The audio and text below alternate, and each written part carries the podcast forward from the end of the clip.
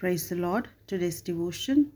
First thing in the morning. Scripture reading Ezekiel 12 8. And in the morning the word of the Lord came to me. Amen. As I opened my Bible this morning, my eyes fell on this verse. In the morning the word of the Lord came to me, said Ezekiel. We read these kind of phrases throughout the Bible when God communicated with his beloved early in the morning. As I woke up today, the first thought I got was to pick up my Bible. Yes, dear friends, if we pick up God's Word and hear from Him the first thing in the morning, the Word will remain in us and help us through the day.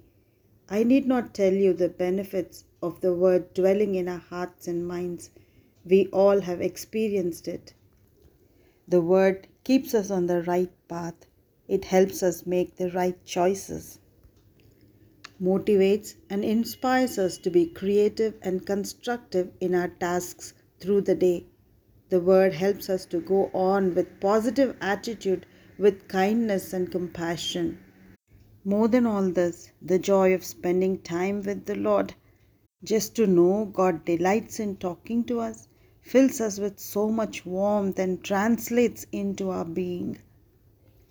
He loves to talk to us and to reveal Himself to us when we look to Him the first thing as we open our eyes to a new day. We see God through His Word, we see His concern for us, we hear Him speak to our situation, our need. He speaks to our heart.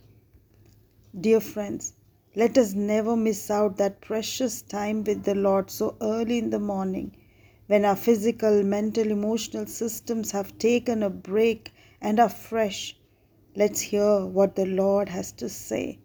Let's open our Bibles the first thing in the morning. May God's precious word fill our hearts and minds with peace. Be blessed. Amen.